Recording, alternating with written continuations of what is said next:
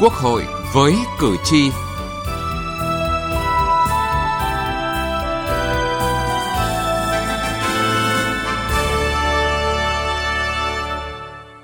Thưa quý vị và các bạn, cuộc bầu cử đại biểu Quốc hội khóa 15 và đại biểu Hội đồng Nhân dân các cấp nhiệm kỳ 2021-2026 diễn ra trong bối cảnh đất nước ta đã trải qua hơn 75 năm độc lập 35 năm tiến hành công cuộc đổi mới, đạt được nhiều thành tựu quan trọng, có ý nghĩa lịch sử và thành công của Đại hội đại biểu toàn quốc lần thứ 13 của Đảng, đề ra các mục tiêu, phương hướng, nhiệm vụ xây dựng và phát triển đất nước đến năm 2030, tầm nhìn đến năm 2045.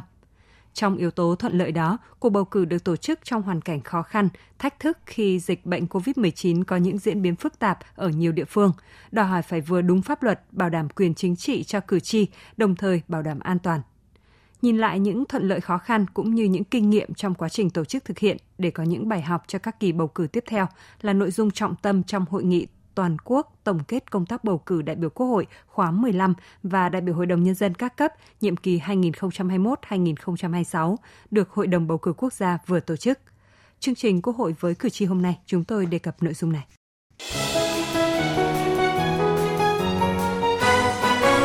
Cử tri lên tiếng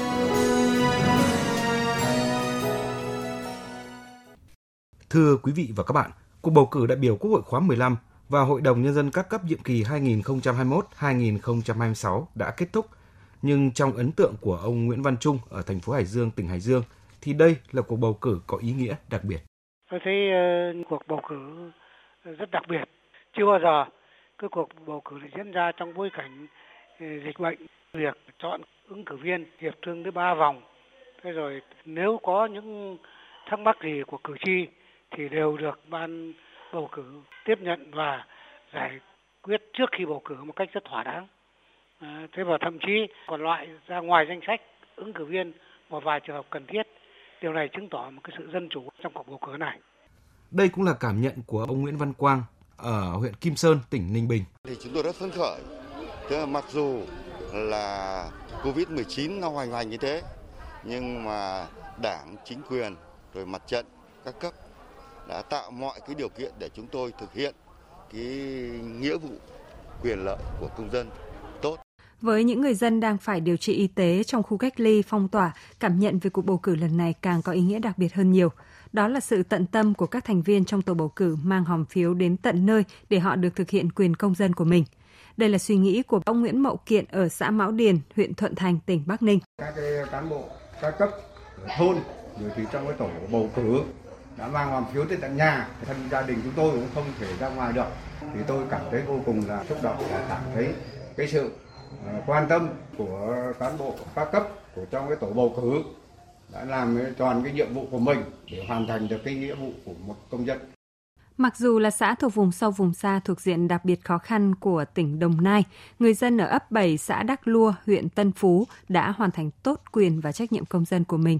Ông Nguyễn Hữu Ký, Chủ tịch Ủy ban nhân dân huyện Tân Phú, Phó Chủ tịch Hội đồng bầu cử huyện Tân Phú nhận định có được kết quả này là nhờ công tác tuyên truyền được tiến hành phù hợp khoa học, nhưng hơn hết là tinh thần tự ý thức của bà con cử tri. À, mặc dù là bà con đồng bào dân tộc chiếm số lượng rất là lớn, tuy nhiên thái độ trách nhiệm và người dân người ta nhận thức rõ vấn đề cũng rất là tốt. À, điều đó nó thể hiện qua cái tỷ lệ người dân đi bầu tỷ lệ cao cũng như là người dân xem tiểu sử cử tri xét từng trường hợp rất là cụ thể. Điều đó chứng tỏ là cái sự tiếp thu và ý thức trách nhiệm của người đồng bào dân tộc rất là tốt trong cái đợt bầu cử lần này.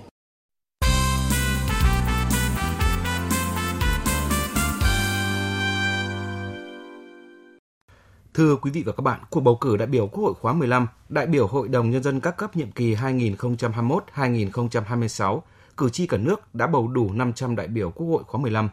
Tuy nhiên, trong quá trình xem xét xác nhận tư cách người trúng cử theo quy định của pháp luật, Hội đồng bầu cử quốc gia đã quyết định không xác nhận tư cách của người trúng cử đại biểu Quốc hội khóa 15 vì không bảo đảm tiêu chuẩn đại biểu Quốc hội theo quy định của pháp luật đối với một trường hợp tại đơn vị bầu cử số 1 thuộc tỉnh Bình Dương. Do đó, đã có 499 người trúng cử đại biểu Quốc hội khóa 15, đạt 99,8%. Ở Hội đồng Nhân dân cấp tỉnh, cử tri đã bầu được 3.721 đại biểu, Hội đồng Nhân dân cấp huyện bầu được 22.550 đại biểu và Hội đồng Nhân dân cấp xã bầu được 239.788 đại biểu. Không có đơn vị bầu cử đại biểu Quốc hội, đại biểu Hội đồng Nhân dân cấp tỉnh, cấp huyện nào phải bầu cử lại. Có 5 đơn vị bầu cử đại biểu Hội đồng Nhân dân cấp xã phải bầu cử lại 14 đại biểu sau khi tổ chức bầu cử lại đã bầu đủ 14 đại biểu Hội đồng Nhân dân cấp xã. Mặc dù diễn ra trong bối cảnh dịch COVID-19 bùng phát và có diễn biến phức tạp, nhưng thành công dễ nhận thấy trong cuộc bầu cử là tinh thần hồ hởi, đoàn kết và ý thức tuân thủ của người dân trong ngày bầu cử. Phát biểu tại hội nghị toàn quốc tổng kết công tác bầu cử đại biểu Quốc hội khóa 15 và đại biểu Hội đồng Nhân dân các cấp nhiệm kỳ 2021-2026, ông Đỗ Văn Chiến, Chủ tịch Ủy ban Trung ương Mặt trận Tổ quốc Việt Nam khẳng định. Qua các sự kiện chính trị trọng đại của Đảng, Nhà nước và công cuộc phòng chống đại dịch COVID-19 ở nước ta, cán bộ, đảng viên, công chức viên chức, người lao động trong hệ thống mặt trận Tổ quốc Việt Nam từ trung ương đến địa phương cơ sở càng thấm nhuần sâu sắc thêm lời dạy thiêng liêng của Bác Hồ muôn bản kính yêu. Dễ trăm lần, không dân cũng chịu, khó vạn lần, dân liệu cũng xong. Từ đó nhận thức sâu sắc thêm vai trò trách nhiệm của mặt trận Tổ quốc Việt Nam dưới sự lãnh đạo của Đảng phải nỗ lực hơn nữa, tin vào dân, dựa vào dân, thực sự là hạt nhân kết nối, lan tỏa xây dựng khối đại đoàn kết toàn dân tộc vững mạnh. Cũng tại hội nghị, năm bài học kinh nghiệm được rút ra sau cuộc bầu cử đại biểu Quốc hội khóa 15 và đại biểu Hội đồng Nhân dân các cấp nhiệm kỳ 2021-2026. Trong đó phát huy được sức mạnh đại đoàn kết của toàn dân tộc, sự tin tưởng đồng thuận của nhân dân, ý thức trách nhiệm của công dân, sự tham gia tích cực của cả hệ thống chính trị đối với công tác bầu cử là yếu tố quyết định sự lãnh đạo chỉ đạo sát sao của Ban chấp hành Trung ương, Bộ Chính trị, Ban Bí thư, các cấp ủy Đảng đối với công tác chuẩn bị bầu cử là yếu tố quan trọng. Song song với đó là sự quyết liệt sâu sát chủ động sáng tạo của Hội đồng bầu cử quốc gia, Chính phủ, Ủy ban Trung ương Mặt trận Tổ quốc Việt Nam, Ủy ban bầu cử các tỉnh thành phố trong quá trình tổ chức thực hiện. Bộ Chính trị đã ban hành hai văn bản lãnh đạo chỉ đạo cuộc bầu cử – Quốc hội, Ủy ban Thường vụ Quốc hội, Hội đồng bầu cử quốc gia, Chính phủ, Thủ tướng Chính phủ, Ủy ban Trung ương Mặt trận Tổ quốc Việt Nam, các ban bộ ngành có liên quan đã ban hành 144 văn bản chỉ đạo hướng dẫn làm cơ sở triển khai công tác bầu cử với tinh thần khẩn trương, quyết liệt, kịp thời, tất cả vì thành công chung của cuộc bầu cử. Hội đồng bầu cử quốc gia tổ chức hai hội nghị trực tuyến toàn quốc để triển khai công tác bầu cử đại biểu Quốc hội khóa 15 và đại biểu Hội đồng nhân dân các cấp nhiệm kỳ 2021-2026 các cơ quan tổ chức ở trung ương và địa phương trong phạm vi chức năng nhiệm vụ của mình cũng tổ chức các hội nghị trực tuyến để tập huấn công tác bầu cử. Chủ tịch Quốc hội Vương Đình Huệ, Chủ tịch Hội đồng bầu cử quốc gia nhấn mạnh. Thay mặt Hội đồng bầu cử quốc gia, tôi xin trân trọng cảm ơn đồng chí Tổng Bí thư Nguyễn Phú Trọng, đồng chí Chủ tịch nước Nguyễn Xuân Phúc, Thủ tướng Chính phủ Phạm Minh Chính, các đồng chí lãnh đạo, nguyên lãnh đạo Đảng, Nhà nước, lãnh đạo các ban, bộ ngành ở Trung ương đã tạo điều kiện quan tâm chỉ đạo sát sao cuộc bầu cử và hoạt động của của Quốc hội, Hội đồng Nhân dân các cấp. Xin ghi nhận và đánh giá cao sự lãnh đạo chỉ đạo sát sao kịp thời của các cấp ủy đảng, chính quyền, mặt trận Tổ quốc Việt Nam và các tổ chức bầu cử ở các địa phương, sự chung sức, tích cực đồng hành của các cơ quan thông tấn, truyền hình trong nước và quốc tế. Các cái cơ quan thông tấn báo chí đây là lần này đã đóng góp rất là thành công cho cái cuộc bầu cử của chúng ta. Cảm ơn và biểu dương đội ngũ cán bộ y tế, chiến sĩ công an, quân đội, nhân dân, dân quân tự vệ và các lực lượng chức năng trên tuyến đầu phòng chống dịch đã không quản ngại khó khăn gian khổ, hy sinh, hoàn thành xuất sắc nhiệm vụ, chăm lao sức khỏe cho nhân dân, đảm bảo an ninh trật tự an toàn tuyệt đối cho cuộc bầu cử. Xin gửi lời cảm ơn sâu sắc đến các tầng lớp nhân dân và toàn thể cử tri đã thể hiện tinh thần làm chủ, ý thức trách nhiệm tích cực tham gia đóng góp quan trọng cho thành công của cuộc bầu cử.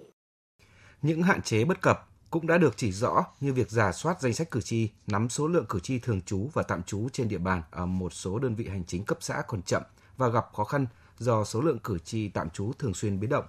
Việc xác định quyền bầu cử của cử tri cách ly y tế tập trung còn lúng túng, nhất là cử tri được cách ly y tế tập trung tại đơn vị hành chính cấp xã mình cư trú. Ở một vài nơi, tỷ lệ người ứng cử đại biểu Quốc hội, đại biểu Hội đồng Nhân dân là phụ nữ, người dân tộc thiểu số chưa đạt so với quy định.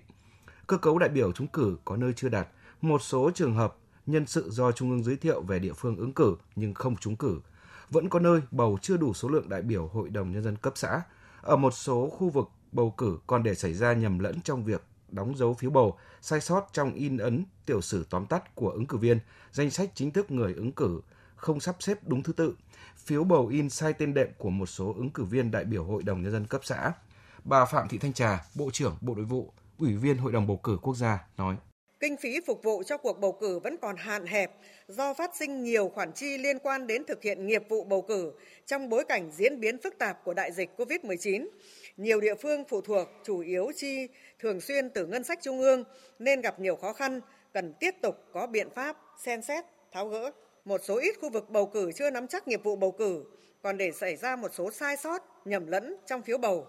Một số đơn vị hành chính cấp xã chưa bầu đủ số lượng đại biểu cần bầu, cần phải bầu thêm và một số ít đơn vị phải tổ chức bầu cử lại. Từ thực tiễn cuộc bầu cử đại biểu Quốc hội khóa 15 và Hội đồng Nhân dân các cấp, nhiệm kỳ 2021-2026, Chính phủ đề nghị Quốc hội và Ủy ban Thường vụ Quốc hội cho giả soát, xem xét, sửa đổi, bổ sung một số quy định của luật bầu cử đại biểu Quốc hội và Hội đồng Nhân dân các cấp đã được nêu trong báo cáo chính của Hội đồng bầu cử quốc gia cũng như của chính phủ.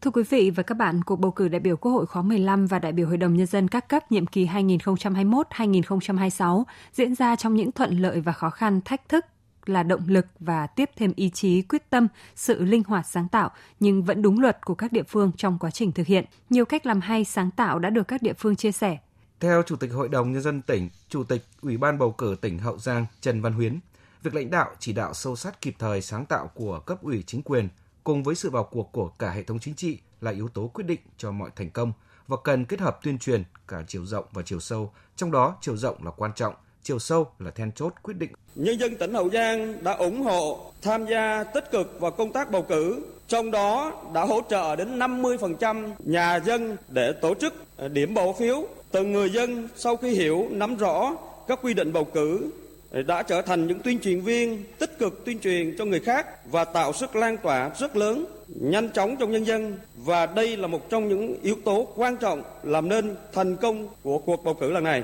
Hà Giang là một tỉnh miền núi biên giới, đa số là đồng bào dân tộc thiểu số, đứng thứ 6 cả nước về tỷ lệ đi bầu cao. Ông Nguyễn Văn Sơn, Chủ tịch Ủy ban Nhân dân tỉnh, Chủ tịch Ủy ban bầu cử tỉnh Hà Giang nói. À, chúng tôi đặc biệt là chú trọng thực hiện tốt quy trình về công tác nhân sự, quy trình hiệp thương để lựa chọn à, giới thiệu người ứng cử thực sự xứng đáng đáp ứng đầy đủ tiêu chuẩn theo quy định, huy động sự tham gia tích cực đồng bộ của cả hệ thống chính trị, sự ủng hộ đồng lòng của toàn thể nhân dân các dân tộc vào công tác bầu cử. Đặc biệt là trong quá trình thực hiện chúng tôi phát huy cái vai trò của mặt trận Tổ quốc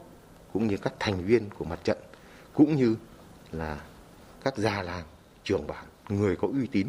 trong đồng bào ờ, các dân tộc thiểu số. Còn đây là ý kiến của ông Lê Duy Thành, Chủ tịch Ủy ban nhân dân tỉnh, Chủ tịch Ủy ban bầu cử tỉnh Vĩnh Phúc. Chúng ta tiến hành bầu cử trong điều kiện gần như là có chiến tranh. Cho nên là các cái điều kiện, các cái cách thức tổ chức nó khắt khe hơn nhiều, phải chặt chẽ hơn nhiều, khoa học hơn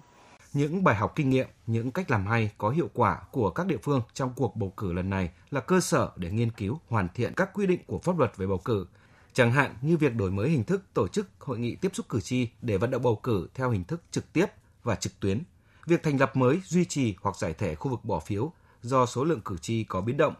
việc phân luồng, điều tiết để cử tri đi bầu cử theo giờ, việc tổ chức bầu cử sớm ở một số địa bàn khó khăn. Qua công tác bầu cử cũng cho thấy cần có hướng dẫn rõ ràng, thống nhất cụ thể về tiêu chuẩn chính trị, độ tuổi và sức khỏe của người ứng cử để bảo đảm kịp thời, thống nhất. Việc dự kiến cơ cấu thành phần phân bổ số lượng người được giới thiệu ứng cử đại biểu Quốc hội cần có tiêu chí cụ thể hơn, bảo đảm sát với tình hình thực tế ở địa phương. Cần có cơ chế phù hợp để các địa phương được tham gia ý kiến trong quá trình dự kiến cơ cấu thành phần, dự kiến phân bổ số lượng người được giới thiệu ứng cử đại biểu Quốc hội trước khi Ủy ban Thường vụ Quốc hội xem xét quyết định. Thưa quý vị và các bạn, đến đây thời lượng chương trình Quốc hội với cử tri đã hết. Chương trình hôm nay do biên tập viên Vân Hồng thực hiện. Cảm ơn quý vị và các bạn đã quan tâm theo dõi.